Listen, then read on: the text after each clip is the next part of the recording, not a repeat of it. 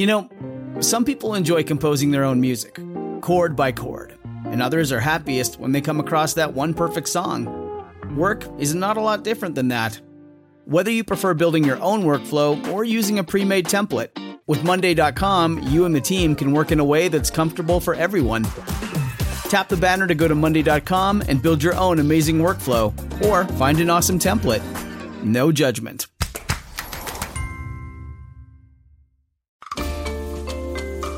This is Open to Debate. I'm John Donvan. Hi, everybody. Today, our debaters take on one of the oldest questions at the very heart of being human Do we have free will? I am exercising my free will on this one by handing off the moderating task to journalist and documentarian Nayeema Raza. Nayeema has moderated for us in the past and is a very good friend of the show. This is a fun conversation that goes to some unexpected places, including a world where ants speak French. So please enjoy. Hi, everybody. I'm a journalist at New York Magazine, where I executive produce and I'm on the podcast On with Kara Swisher. I'm also a documentary filmmaker. But lately, it's been hard for me to focus on anything at all since the team at Open to Debate asked me if I'd be interested in wrangling a conversation about whether we humans have free will or not. It's a question that can quickly lead you down a rabbit hole of literature, which begins with dusting off the philosophical musings of Plato and Aristotle before delving into the physical determinations of the laws of nature, and then reviewing all kinds of biological studies of humans versus, say, chimps. The answer to this question can lead us to second guess or buy into the whole structure of the world. You see, the idea of free will underpins our current social model.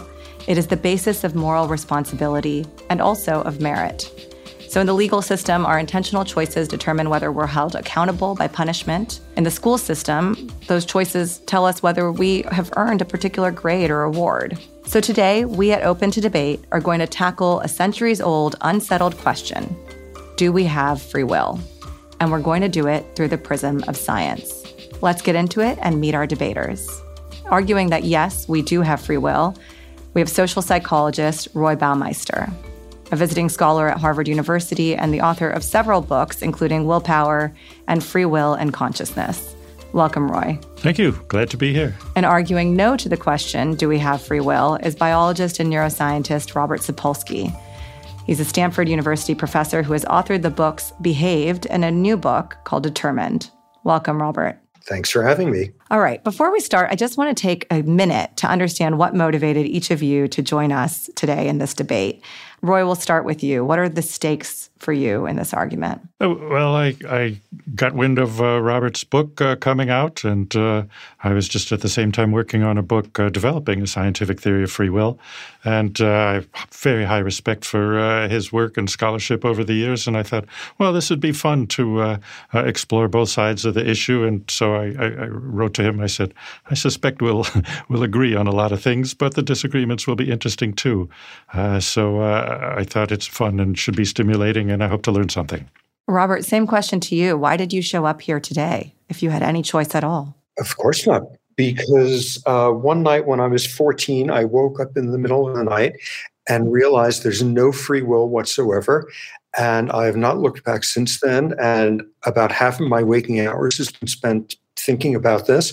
So the chance to talk about this with the likes of Roy Baumeister is like irresistible. And so I'm very excited to be here. Fantastic. Well, we're happy to have you here today. We're just going to get into our opening statements. We want each of you to take a few minutes to explain your position. So, Roy, you're up first, and you're arguing yes to the question Do we have free will? Over the years, I've talked to many scientists who accept free will uh, and many others who reject it. I find I mainly agree with both of them uh, because they're not talking about the same thing. Remarkably, though, both agree that the human mental system by which the human mind and brain control behavior is far beyond anything else in nature. Uh, so they agree about that. They just disagree about the term. Well, the terminology beta aside, there is the clear scientific fact that we have this marvelous, newly evolved mental system for uh, controlling behavior, and the scientific task, I think, is, is to explain it. For the record, free will is perhaps not the uh, the ideal term, but I think it's close enough. And actually, for me, the will part is more of a problem than the free part. We don't have a psychology of will these days. Psychology textbooks do not have a chapter uh, on the will. The free part, I think, where people get hung up is they think it has to be complete, absolute freedom, independent independent of any external cause or circumstance. And what good would that be? I don't know why that would even evolve. Uh, in psychology, most things are on a continuum. I mean, we might talk about, say, high and low self esteem, uh, but when you actually measure self esteem, scores are arranged uh, along a continuum. And so I think it's the same with freedom. Uh, it's relative. Some actions are clearly freer than others. I think we've all experienced the difference.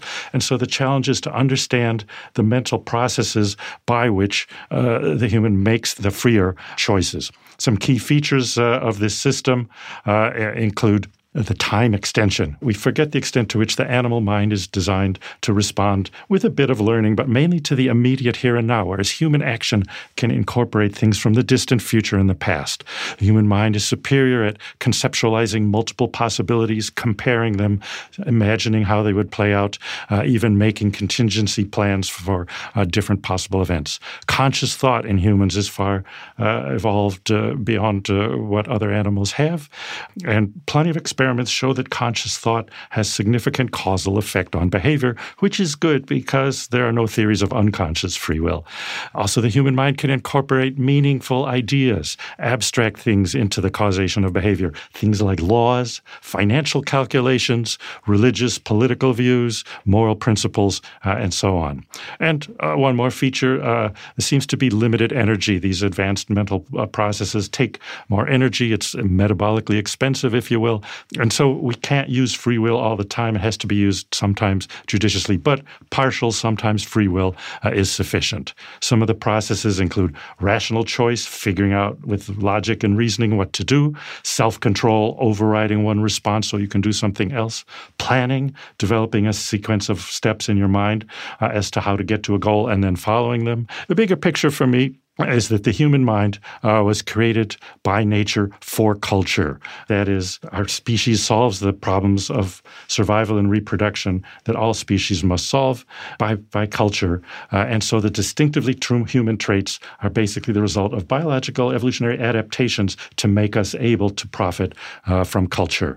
And free will, as an advanced system for controlling action in a complex social environment, is one of these. Thank you so much, Roy. All right, now let's hear from Robert. Robert, you're answering a resounding no to the question Do we have free will? Okay, no, no. Let me start off by saying, well, I don't believe in free will, but what kind of free will I don't believe in is a little different from most people's everyday conception of it, which is where people focus on, where the legal system focuses on, is somebody has done something and you ask, did they intend to do it? Did they understand what the outcome was likely to be?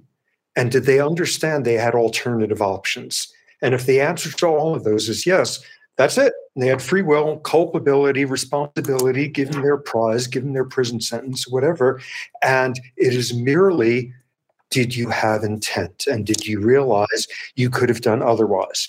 And for me, from a biological perspective, that is like trying to review a movie by just seeing the last three minutes of it because what isn't done is asking the absolutely critical question when you figured out, yes, this person intended to do it, they knew the consequence.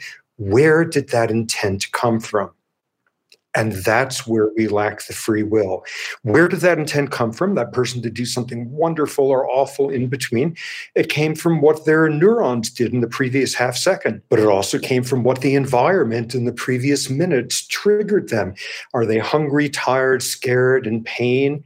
But it also came from this morning's hormone levels because they were going to influence how sensitive the brain was going to be to those sensory stimuli. But it's also a function of what's been happening in recent months, seasons, years. Did you go through trauma? Did you find love? Did you find God? Because any of those things will have changed the functioning of your brain. And then we're barreling back to adolescence, where you're constructing the final project on one of the most important parts of the brain childhood, fetal life, your fetal environment, what sort of bloodstream your mother was supplying you with, what was in it was shaping the construction of your brain. And then, of course, your genes, your genes determining next to nothing, but your genes setting you up for proclivities and vulnerabilities and potentials and stuff. And remarkably, then you got to ask what sort of culture did your ancestors invent? And what sort of ecosystems shape that. What's that got to do with it? Because within minutes of your birth, your mother was raising you in ways that were distinctive to your culture, distinctive to whatever they came up with four centuries ago and passed on and passed on and passed on. So, in other words, what we see here is why did that behavior occur? Because everything from one second ago to evolution a million years ago. And what you conclude looking at that is, whoa, it's complicated, it's complicated. And when you look at it closely, it's not complicated because all these different disciplines are relevant to where that behavior came from. It's because ultimately they're all one discipline. If you're talking about genes, for example, by definition, you're talking about the evolution of those genes. And by definition, you're talking about your childhood where epigenetic environmental events were determining which of your genes could be turned on or off for the rest of your life. And if you're talking about genes, by definition, you're talking about the proteins that were made in your brain 20 minutes ago. What you have here is this continuous arc of from evolution up to one second ago of this biology interacting with environment over which you had no control. And when you look at that arc, there is not a crack anywhere in there in which you can shoehorn in what we think of, what we intuit as being free will, because it requires something that doesn't fit with biology. Well, I appreciate both of your opening arguments. I do want to say when we spoke earlier to this conversation, both of you rejected a kind of compromise solution. I think Roy, you mentioned you we're not looking for some namby-pamby definition of free will. That the will part really mattered to you. No, I think the will is a is a metaphor. There's there's no will. Uh, we don't have a psychology of will. Uh, as I said, the psychology textbooks don't have, don't cover it. Uh, I don't know anyone who has a theory of of will, at least not for the past century. Fair, Robert. You're you're not a compatibilist. You're going fully on the side of determinism. Why is it so binary for you? Why can there not be a compromise? Because I don't see any space in which you can look how the brain works and how the world brought you to this moment and made you who you are, I don't see any space in there where you could get in a causeless, a world in which you can successfully wish for what you want to wish for or intend to do what you're going to intend without invoking fairy dust. I would like to uh, add in there I'm, I'm certainly not advocating fairy dust. uh, Thank you for clarifying, uh, Roy. Not advocating uh, fairy dust. We are going to take a quick break and then we'll dive right into the discussion on the question Do we have free will? We'll be right back.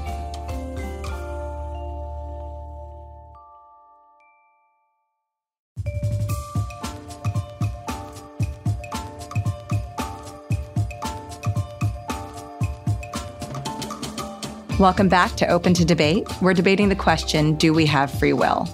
My name's Nayeema Raza, and I'm the guest moderator for today's conversation. We just heard opening statements from psychologist Roy Baumeister and neuroscientist Robert Sapolsky. I want to try and summarize those briefly, although I am neither a psychologist nor a neuroscientist, so bear with me when I do that. Roy, I heard you arguing enthusiastically that yes, we do have free will, even if it's not a perfect term for the thing that we have. But what we do know is that we humans have evolved as a species and our mind is able to have some control over behavior, that we've evolved by nature for culture.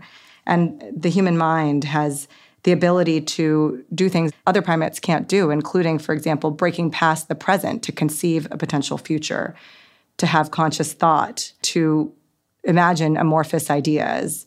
And, and you also noted that the freedom aspect might be on a continuum, which is that some actions may be freer than others. But in either case, we do have volition or will. And then, Robert, you argued a pretty emphatic nope to the question of do we have free will. You were saying, look, when we our entire system is based on this idea of intent, particularly a legal system. Did someone intend to do something? It seemed like you were saying, well, intent underlies the system, something else underlies our intent. An entire kind of machinery of neurons, of biology, of experience, of rearing, of culture, of even what was being fed into us when we were fetuses. So that really, it seemed almost as if you were describing a machine to me, Robert. Yeah.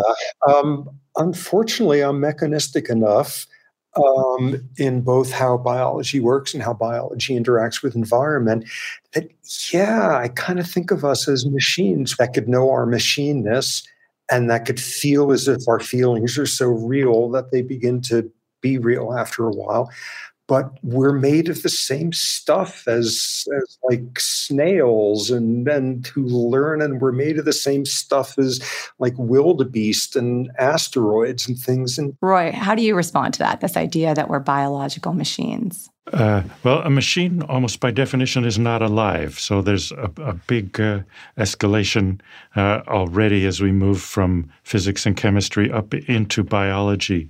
The question of what would make a machine, uh, what would we make it uh, have free will uh, is an intriguing one. It would at least have to be able to reprogram itself uh, to uh, uh, some degree. But ultimately, machines aren't alive, and so they don't care. Whereas life wants to sustain life, otherwise it doesn't. it doesn't last very long. Um, and so the wanting uh, is a is a, an important foundation that you don't see in a machine, uh, but that living things uh, do have. Uh, and uh, volition, the, the, system for controlling behavior, is there to serve to help us get what we want and need initially in order to survive and reproduce. It strikes me that neither of you are saying, look, the laws of physics don't apply. To the contrary, it's, it, it's almost as if we agree that intent exists in both scenarios. But Roy, you seem to think that this is something that is endogenous that can be sparked inside of somebody uh, separate to their biology, their chemistry, their hormones, et cetera, versus Robert, I think you're saying the intent is a, is a manifestation of all of these processes of the biological machine, including the environment. Is that fair? I, I, don't. I don't think we can go. Uh, we cannot go against the biology. Uh, Philip Anderson had a, a, Nobel Prize winner in physics some time ago. Had a classic article uh, called "More is Different." Uh, he said, you know, physicists used to believe that everything could be uh, eventually explained by the laws of physics, and they don't think that anymore.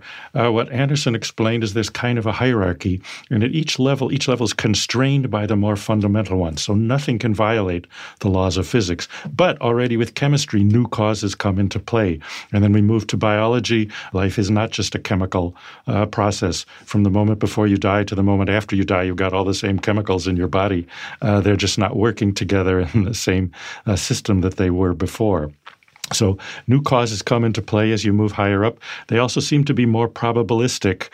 Newtonian physics didn't need much uh, in the way of fancy statistics, whereas if you took, I say, economics, where understanding a complex uh, a system with multiple people, you need very fancy statistics because it's a much more probabilistic uh, operation. All right. So free will is just another layer on top of these other layers that you're describing in your model, correct, Roy? And right. Robert, your your response to that would be? It's great that you brought up Anderson. That's also related to one of my favorite quotes that with enough quantity, you invent quality. Emergent things happen. One molecule of H2O cannot feel wet. Wetness can only exist when you have a whole bunch of this and emerging properties that we cause and call wetness. But every model out there by which someone looks at an emergent trait, every one of the ways that people try to pull free will out of emergence, and it always requires something that just can't work that way, which is that the emergent conscious level there is able to reach down and change the fundamental nature of the building blocks. Like one ant may make no sense, but when something emergent has happened, it's totally amazing. There's 10,000 ants and they're building this whole society, all of that. They don't suddenly, because of their societal complexity, have the ability for the ants to suddenly speak French. What, what's wonderful about emergent systems is it's built out of these ridiculously stupid, simple little building blocks. And when you get some whole amazing emergent thing out of it, like us or consciousness or whatever, it's still made of the same incredibly simple little building blocks. And what the philosophers cause call downward causality, which is basically you can reach down at that point and fumfer around and suddenly because of that you can have uncaused causes and ants can speak french and all of all of the models fall apart it doesn't work that way. I have to think that it, it, it does. I mean, think of the world economy. Uh, that's a high level system, and it has downward effects on us individuals. Uh, you know, Ten years ago, the the world had a huge recession, uh, which uh, nobody wanted or planned or intended. Uh, it's just at the high level of the system, but lots of individual lives were affected, and leading lots of individual people to do different things. I think you put your finger on the key thing do changes at the high level uh, circle back not to produce magical things so that ants can teach French, but that changes the behavior of the individual ant once it becomes part of a giant system. The thing is, though, to stick with that, um, the ant gets no more behaviors. An ant is going about antness with like three or four rules simply about how it interacts. It's like in a marching band like once they're like forming Michael Jackson moonwalking or something on the football field, the tuba player is still following the same rules of either you walk forward or you make a left or you make a right and it's still local simple simple neighbor interactions. But roy you're absolutely right. We can have top down stuff easily. All i can do is have this very abstract, societally influenced thought right now that I'm sounding like an idiot. And my blood pressure will suddenly change. Something top down has happened, but it's not changing the fundamental workings of the stuff down there. You're still constrained by the reality of those building blocks. Uh, but the, the, the, tuba player is doing it only because there's the rest of the band. Uh, yes, he has the same capabilities. So again, to go back to, to Philip Anderson, each level is constrained by the lower levels. It doesn't make it doesn't give the tuba player magical new powers to fly or anything like that. Uh, but uh, he or, or or she, but he's doing it as part of the group. He would not be doing it without that. And so, uh, to make the band work, there has to be uh, this this collective level which reaches down uh, into the causality of, of what individuals do. Roy, give an example from um, your research involving other animals. What can humans do that you've seen other primates are unable to replicate? I ha- haven't done research with uh, uh, primates, but uh, uh one that uh, my colleagues at, at uh, when I was at Queensland did. Um, they uh, they trained animals, uh, humans and primates. It was human children and primates. They dropped a, a, treat in a tube and it came out the bottom and fell into a hole. It was gone unless they catched it. So uh, everybody uh, learned to read out, reach out and catch it. And then they modified the tube so that there were two openings at the bottom, uh, and it could come out left or right at random. Well, uh, then you're only going to get half of them if you use one hand. But if you realize both are possible, you put out both hands and uh, and catch it that way. Well, the human two-year-old children couldn't figure that out, but by three-year-old, three years old, they did, and the four-year-olds got it every time out of 20 trials. Uh, none of the, the gorillas, the chimpanzees, the orangutans uh, ever figured it out. Uh, they simply weren't able to process uh, the simultaneous possibility uh, of alternate possibilities in the world, and I think this is a is a profound point. In fact, they said a couple of them stumbled on the by accident uh, put out two hands, but they didn't realize they had solved the problem, and then they went back to guessing with one hand. So it seems to me you are freer if you're able to understand uh, that there are multiple uh, possibilities in that situation. And again, I think that's what we we uh, evolved these uh, the more flexible brain to deal with. Robert, would you think that the ability to conceive the future and to assume multiple possibilities in the future allow for some free will? No because okay, we we've we've been circling around this like totally irresistible notion that you can some circumstances you could be freer than others. And maybe flipped another way most people start off with this assumption that i'm a free agent and i have free will and all of that but i can recognize there's some exceptions to it there's some edge cases.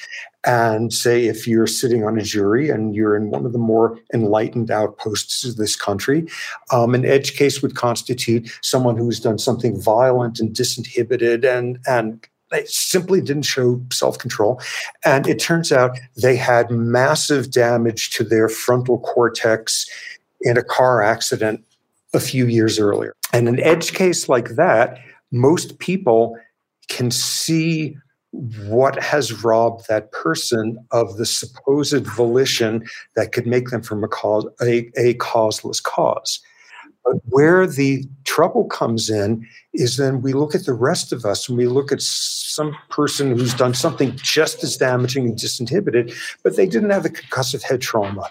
Instead, they had 11 different things happen to them, starting with their mother's fetal stress hormones to what kind of neighborhood they were in, to what variant of this gene. And all of those factors put together has made that person exactly as incapable of exerting control in that circumstance.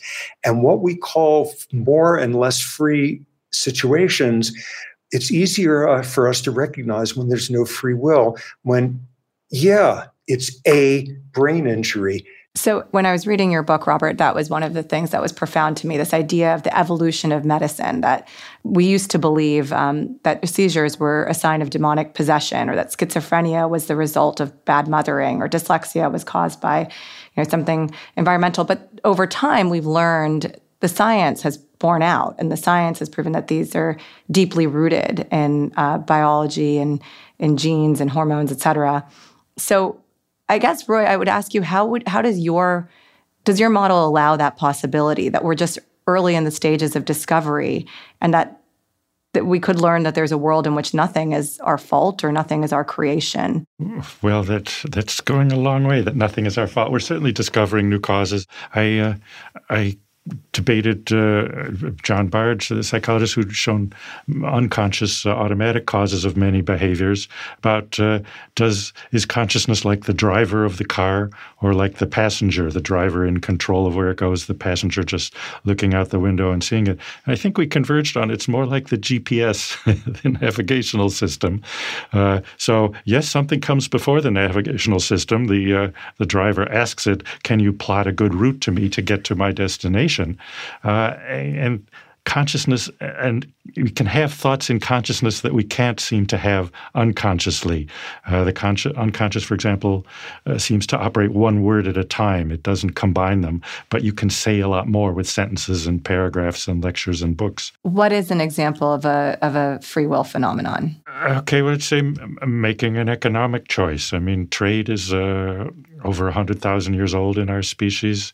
Uh, it was early. It requires skills that uh, other primates don't have. You have to calculate quantities, decide it's a good deal. It helps to understand the other person's perspective. It's, it's a form of cooperation which we don't realize, but uh, as my reading of, uh, uh, of evolution, communication, cooperation are the, the big advances. Robert, buying a shirt, is that an act of will, or how does your model explain it? Okay, you you watch some TV program and there's some someone you want to emulate and they're dressed in some way that strikes you as the most irresistible thing on earth and thus you need to dress like them the next day. And somebody else watches the same program and has the same thought and by the next day they think it's silly. Why did they wind up intending different things by the next day? The same stimulus but by the next day one of them intended to buy that shirt the other one didn't maybe they have different biology of color perception just to be on a totally boring level. Maybe they have yes. very different backgrounds as to how they feel about conformity and how much standing out and being different makes them anxious or makes them feel excited. Maybe they have very, very different feelings about who that character reminds them of and what their associations are with that. Maybe they have very limited ability to remember the next day what it felt like when they were looking at them saying, God, if only I could dress like that, I would finally be one of the cool kids. Robert, if I'm to spin forward your theory, which which uh, takes the yarn off of everything we have as a social fabric in terms of how we dole out awards or how we dole out punishments, what does society look like if there is if we are to accept that there is no free will, where there's no blame and no praise? Damned if I know. Um, it's this like for years I've been saying, oh my God, what if actually people started believing this? Um, because it will change everything. What it won't change is the fear that people will just run amok because they can't be held responsible for anything. And there's a beautiful, interesting literature that one could get into with that that shows it's not a worry. Another worry that doesn't need to be there is oh my God, if everything's determined, nothing can change. Things change enormously. And in fact, when you study what goes on when we change, when a sea slug learns a new behavior, or an adult human learns that they aren't a white supremacist anymore and dramatic when you look at how that works, it reinforces the we are machines without free will. What it should look like is a world in which, you know, if you really get down to things, praise and blame and reward and punishment make no sense whatsoever because all of that is predicated on you were responsible for your gifts. You were responsible for your sins of omission or commission. You are responsible. You made yourself into the biological organism you are today. No, you didn't in the slightest. And that sounds totally crazy and impossible. And I can actually think that way, like maybe one minute every three weeks or so.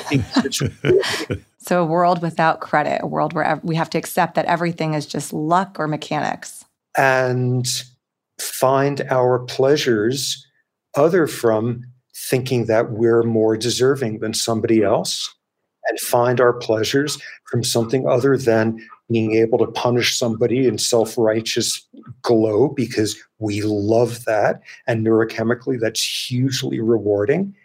And we have to find meaning in other realms than being better than somebody else or getting to point out how somebody isn't as good as you. Great. We're going to wrap up our discussion there. And when we come back, we'll bring in some more voices to help further the conversation around the question Do we have free will? We'll be right back.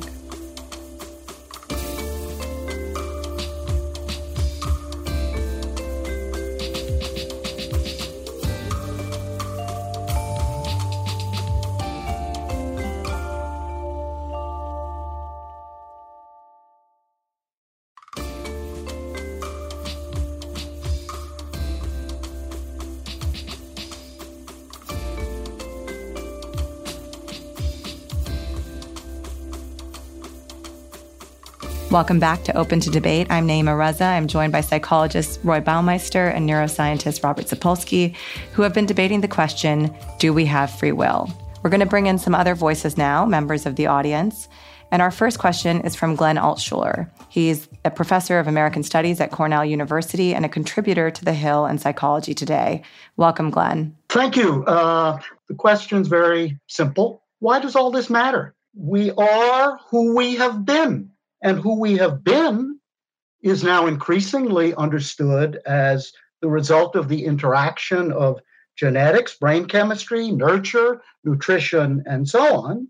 And we also recognize, as Robert said, that people can and do change. So it really doesn't make any difference uh, uh, if we call it free will or don't call it free will, especially if we don't emphasize as much the intent as the behavior.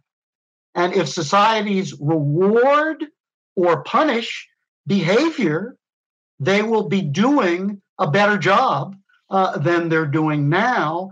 And free will, as it's understood, won't matter. Well, where I would say it matters is that our world is run on the notion that it is okay for people to be punished, deprived, ignored, peripheralized, and so on for things they had no control over, and for other people to get corner or offices in their corporation for things they actually had no control over either. And like an abstraction of whether or not there's free will is an abstraction until we've entered the world of a kid who grows up feeling like they're lazy and unmotivated because nobody has heard of dyslexia yet. We, we can have a thunderstorm come up at the wrong time, and we don't look for an old toothless woman on the edge of the village who's obviously the witch who caused it. We figured that one out. We sorted that one out. We sorted out that people have seizures, aren't sleeping with Satan. Absolutely, we figured out that stuff. And yeah, we've won on those grounds. But the trouble is, we've won on all the things we've won on. And at this point, that everybody else says, oh, but this is the domain where somebody should have been able to show self control.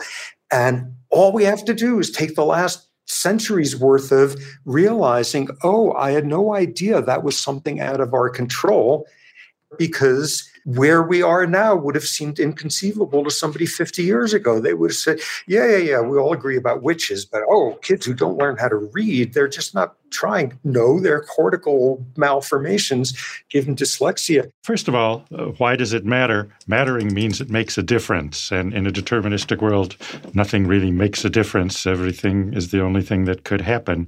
And I want to point out, too, there's no society that dispenses altogether with reward and punishment. It, it doesn't happen. And in fact, the evolution of legal and moral systems has been to increase emphasis on intent. Uh, in some uh, early societies, uh, it didn't matter what you intended. You may have not even have known that what you you touched was a taboo thing. Uh, but as long as you did it, uh, that was enough reason that you should be punished. Uh, and so, uh, factoring intent into there was was progress and enlightenment. If we want to get rid of that and just uh, operate based on the behavior, then we'll be punishing people for things that, that they were unable to appreciate. And I have to say, parts of, of Robert's book that I really loved were where he, he did bring in some of these points that we used to punish people for things that they couldn't help.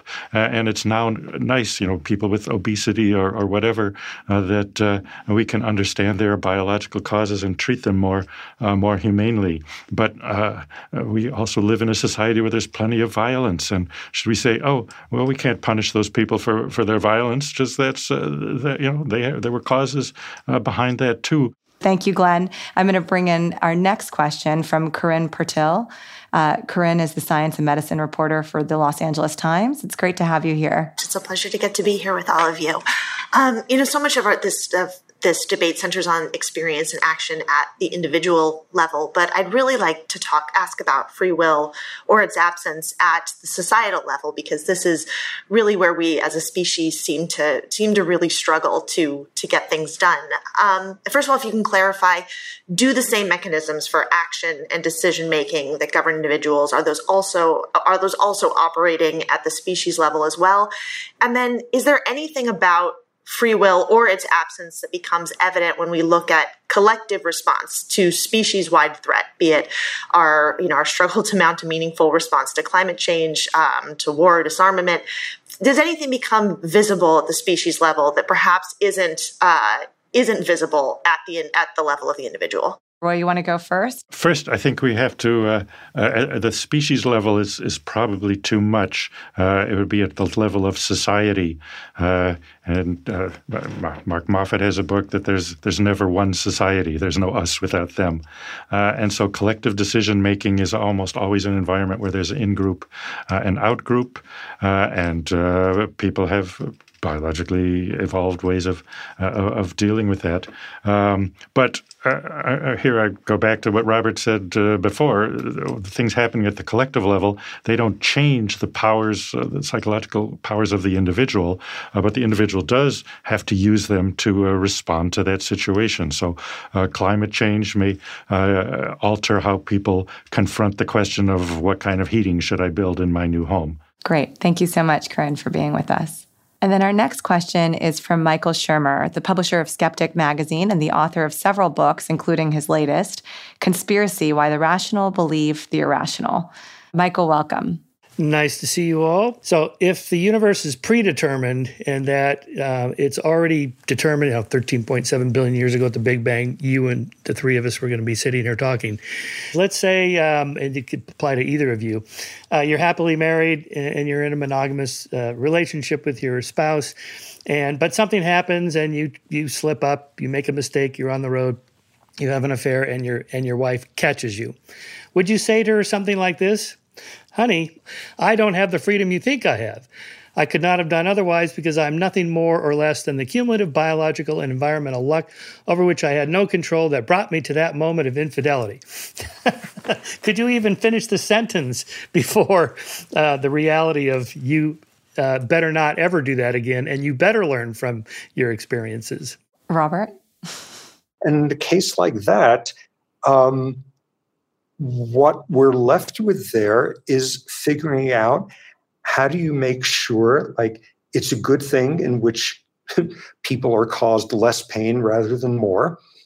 And in a relationship like that um, you have obviously caused vast amounts of pain. And is there a way to correct things without having to invoke some neurobiological equivalent of having a rotten soul? Because you know that it is obviously absurd as framed by Michael of saying, "Oh, I'm so sorry, but I've got you know this this subreceptor of my glutamate NR1 receptor subtype, whatever. That's why. That's why." So that's that's ludicrous. But we know that there are people where this happens because they never figured out that anybody can love them. So they're just endlessly trying to get affirmation of what is unaffirmable for them, or they, you know, we're capable of unpacking the actions that gave rise to something. And to explain is not to forgive.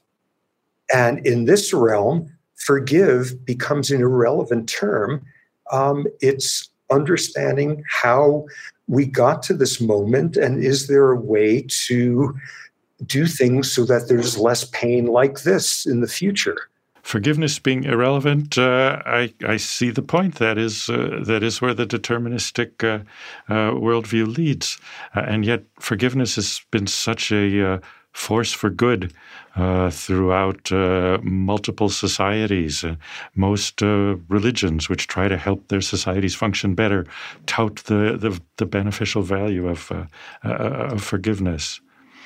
Um, uh, the uh, the excuse for adultery that uh, well it's all determined and it was decreed since the Big Bang. yeah, that is the deterministic outlook. Um, please, somebody try it and let us know how it works out. All right. Thank you very much, Michael. We appreciate the question. Roy, what does the word choice mean for you? Choice. Uh, there are actually two meanings of choice. Uh, one is a situation with multiple options, one is the mental process uh, of uh, selecting among them. So uh, the difference might be the rat in the classic uh, T maze, it has to go left or right. But does it really go through a, a, mental process of comparing them? If it was reinforced for turning left the last time and it knows that's where the food is, it probably does that without a, without a choice. But think we've all had the experience uh, of pondering, uh, even for, for, this debate, just thinking about exactly what to say and what questions to ask and, and how to present things. so uh, yes, conscious uh, pondering of options and comparing them. Again, this is something that it, it, looks like humans can do in a much more sophisticated fashion than others. So it's part of the uh, advanced uh, action control system. And Robert, in, in your model, what is human choice? A choice is this mythic word that we apply to the notion that that intent just came independent of all of the history that came before that. That is this mythological construct that we use at that point in trying to deny that no intent can come from nowhere. Okay. So choice is an outcome, not an input almost. Yes. Choice is, oh, just to really get in everyone's faces, choice, like free will and all of that, are terms that we use because we don't understand what actually went on yet. Now it's time to bring it home with closing remarks. So, Roy, you have the floor first. Leave us with a reason to believe that yes is the answer to the question do we have free will? I'd like to close by saying, well, determinism is the theory that everything that happens is the only thing that could possibly happen. Everything has been determined, hence the name, uh, long in advance. This requires a huge leap of faith. Uh, there's no way to prove that nothing else could have ever happened. In fact, it's impossible uh, to prove. It's contrary to our daily experience of making choices amid multiple possibilities. And it's also contrary to our data. You can read thousands of psychology experiments, uh, and uh, they are a change in the odds of some behavior. I don't think we have any deterministic laws uh, in psychology. And more to the point, we don't live in a deterministic world. We live in a world defined by choices and options and possibilities. Uh, I mean, think of the, the course offerings here at the university for the next semester. It's set up as a giant matrix of options, and it works because the students have enough mental capacity to process the different options and pick the ones that suit their interests and their uh, educational goals. Psychological theories are about how our mind deals with an environment defined by possibilities, threat, opportunity, success or failure, negotiations, influence, responsibility, uh, things like that. Uh, for the determinists to come along after we've got our theory and say, well, that was inevitable all along, that is completely unhelpful uh, in terms of the kind of psychological theory we're explaining for how the person looks at the, uh, the, the, the, possibilities. So, again, the scientific fact to me is that the human species evolved a new, more complex system, more flexible system for controlling action, precisely for dealing uh, with a, a, complex environment defined by multiple possibilities. And that's what I call free will. All right. Thank you, Roy. And now, Robert, you'll have the final word here. Tell us why you answer no to the question Do we have free will? Because it seems self evident from everything we've learned. But what is not self evident is how we're supposed to function with that insight. And it's certainly not useful, exactly as Roy just pointed out, if what we do is say, oh, well, of course I was going to do that. It was predetermined. And it's also not useful if we expect like perfect predictability to come out the other end of it, where the lack of free will is most relevant is that we run a world predicated on the notion that there is free will. And the criticism is absolutely valid to say we can't explain everything at this point, and there's all sorts of stuff we can't explain. Um, what is absolutely clear nonetheless is with each passing year, we learn more and more domains where people would have attributed free will and judged and punished and rewarded based on that. And in the most subtle ways of making people feel like they're a crummy person, an inadequate one, or someone who is more deserving of society's consideration than others based on this sort of thing. And what you see in cases like that is we know enough already. We can't, we don't have to prove there's no free will as to whether, like, you started flossing on this side this morning or flossing on that side. We know enough already to know that every step along the way where we have understood, oh, the person actually did not have control over this, the world has become more humane and if we truly, truly think and follow through where the science is pointing, we're not there right now, but we know people 100 years ago would have thought it's inconceivable the stuff we now say. Oh, yeah, some people just have trouble learning to read because of something extreme, whatever. And we know that people 100 years from now will be appalled at the things that we attribute free will to now. We know that amid only our partial knowledge of all of this, that if you really, really take this to its logical extension, um, none of us are entitled, none of us have earned anything more than anyone else. We know enough already about how this stuff works. Even if there's a little bit of free will, we know that there's enough less free will than society runs itself on, that we know that in reality, none of us are truly entitled or have earned any more consideration than any other human are based on just sheer luck. And if also, if you really believe this, hating another human is like hating a hurricane or hating a virus. It doesn't make any sense either. All right. That concludes our debate. I'm curious, were either of you convinced by anything of the other side? Convinced that a lot more credence has to be given to taking people by the hand with the concept of some things are maybe freer than other things that that's getting people going in the right direction. Roy, anything you were persuaded by from Robert's argument? Oh, um, oh, I think he's made a number of good points, and the argument about the, uh, you know, the progress that uh, we no longer blame people for things uh, that we used to blame them for. Uh, I think that's a, a very nice, uh, compelling point. The vision that if we can get rid of all credit or blame, though, that society will function better. I don't know that that's uh, that, uh, again it has never worked as far as I can tell in the past but but maybe it could. Well, thank you both for joining us today. We really appreciate it. And thank you for approaching this debate with an open mind. We appreciate your bringing thoughtful disagreement to the table and your being open to debate. Thank you also to our guests, Michael, Corinne, and Glenn, for contributing your probing questions. And thank you to the audience for tuning in to this episode of Open to Debate. As a nonprofit, our work to combat extreme polarization through civil and respectful debate is generously funded by listeners like you, the Rosenkranz Foundation, and supporters of Open to Debate. Open to Debate is also made possible by a generous grant from the Laura and Gary Lauder Venture Philanthropy Fund. Robert Rosenkranz is our chairman. Clea Conner is CEO. Lia Matthow is our chief content officer. Alexis Pancrazi and Marlette Sandoval are our editorial producers. Gabriella Mayer is our editorial and research manager. Andrew Lipson is head of production. Max Fulton is our production coordinator. And Damon Whittemore is our engineer. Gabrielle Yanicelli is our social media and digital platforms coordinator. Raven Baker is events and operations manager. And Rachel Kemp is our chief of staff.